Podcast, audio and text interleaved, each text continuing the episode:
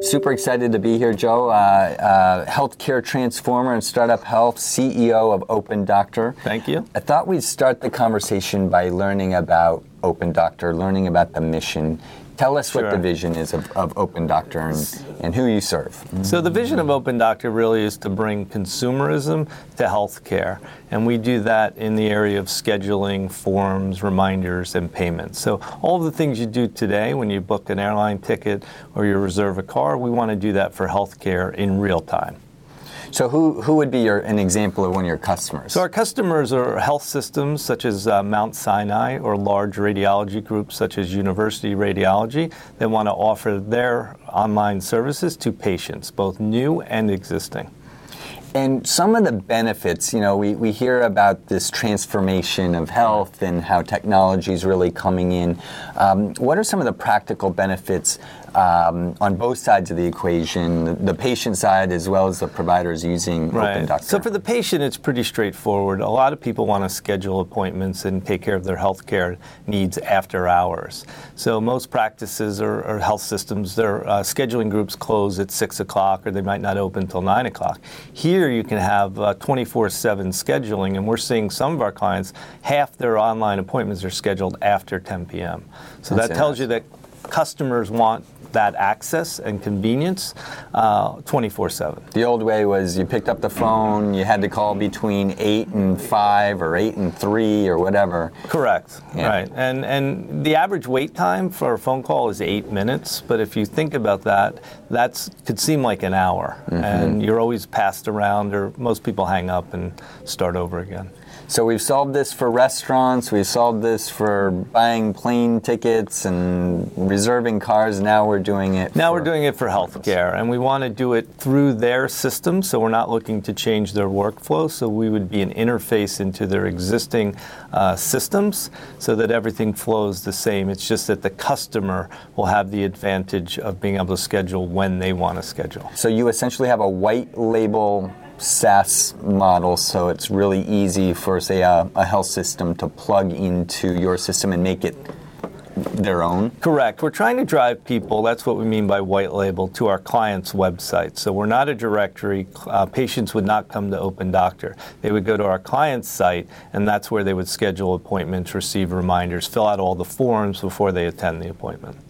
So one of the things we've talked a lot about in, in our connections through Startup Health is the, the journey of, of building a, a great startup in this sector.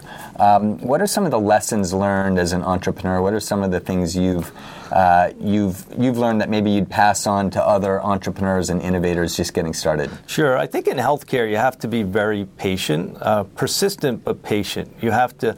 Conti- it could take you up to a year to get a meeting. It could take up to a couple of years until the industry changes over to really make a sale. So I think you have to be very persistent and you have to be in there making your points for both the health system and the patient on a regular basis. So networking is very important, but networking not to try to make a sale, yet to understand what their needs are and why they think those needs are there. So I think really being persistent and networking consistently has helped us get into some of the largest health systems in the country as a small company.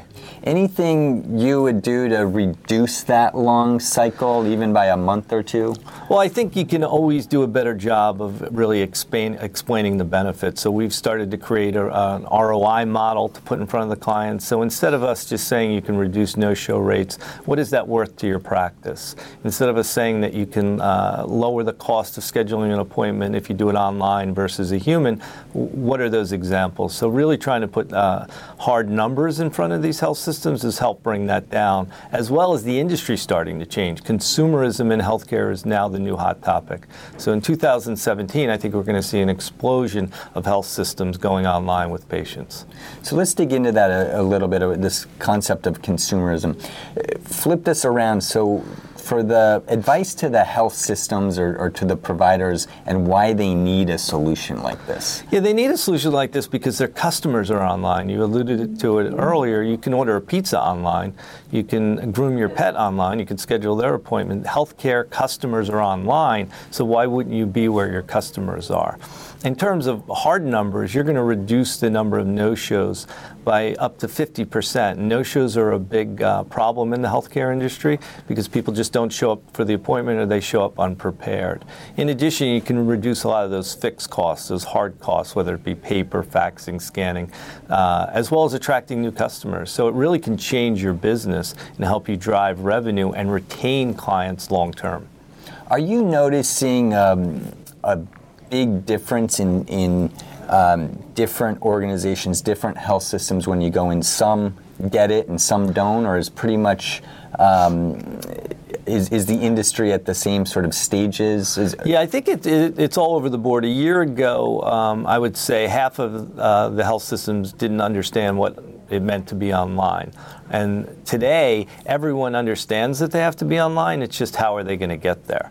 So I think that's the difference. So they're at different stages, and it's what they believe. There's still a few health systems that still believe that their schedule should be closed uh, because of the old way of thinking. But I think more and more uh, health systems are, are, embracing the idea to be online mm. because they know they have to to compete with other health systems. So that's changed over the last year, but you still have a degree of, of how much someone really believes that and is willing to implement it.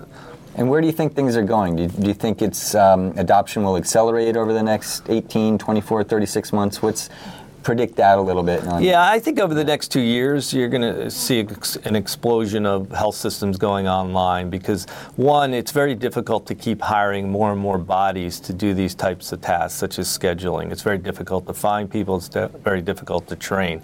So I think you're going to see more and more health systems do this. Uh, both on a mobile platform as well as uh, a regular uh, cloud based platform. And is this the type of solution that right now is focused in, in the U.S., but could expand globally? Talk about sort of the, the yeah, it's a good question. Uh, we started in the radiology space because radiology is very difficult to schedule. So we started at the top of the difficulty scale and worked our way down.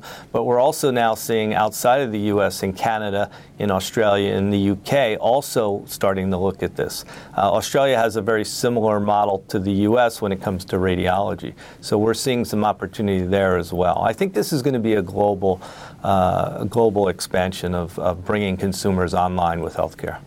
So take out your magic wand uh, and even a little little farther in, into the future, um, and just for healthcare in general, um, if you could sort of wave wave your magic wand, what would what would it be like 10, 10 years from now? I think 10 years from now, everything would be online. Uh, even some of your diagnosis of what, of what, you have, telemedicine is going to continue to explode. So I think we're going to do a lot of things online, but we're still going to have that human touch. But it won't be this uh, struggle to try to get healthcare systems to believe in consumerism.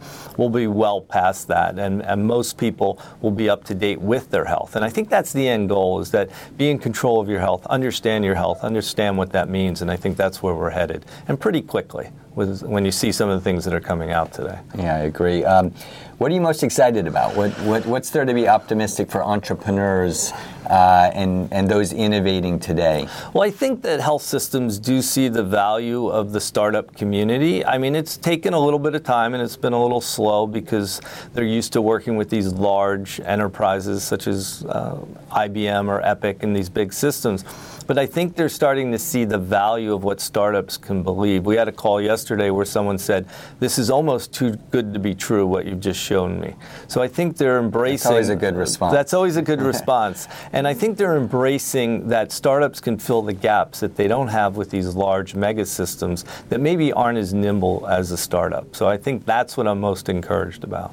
That's fantastic. A um, couple of speed round questions, sure. just for fun. Um, any apps or technologies or tools that you recommend to, to other entrepreneurs, other startups? Well, I use Slack, of course, uh, to communicate. I'm a big, I'm a practical guy when it comes to apps, so I use uh, an app called Expensify, which makes it easy oh, to yeah. file your expenses. And then, uh, of course, all of the lo- social media apps that I use as well. Uh, how about any any great business books or books in general? I think if you're going to read two books and you're in healthcare and you're in startups, they're both by uh, Malcolm Gladwell. Okay. Uh, the, my favorite is uh, The Tipping Point that small changes can have a big impact both in society and in business. And the other one is my is David and Goliath, and it looks at how David uh, defeated Goliath, and it might not have been that much of a surprise when you dig into the details. So if you want to really get inspired, I would look at those two books. And we'll put links to both of those in the show Yes. notes. Um, and where should people go to learn more about you and, and Open Doctor? Yeah, they should go to Open Doctor, opendr.com, and they can learn about our team and what we're offering in the marketplace. Fantastic. Well, thank you so much. Thank It's, you for uh, having great me. To have I you as a appreciate health it. transformer. Thank you.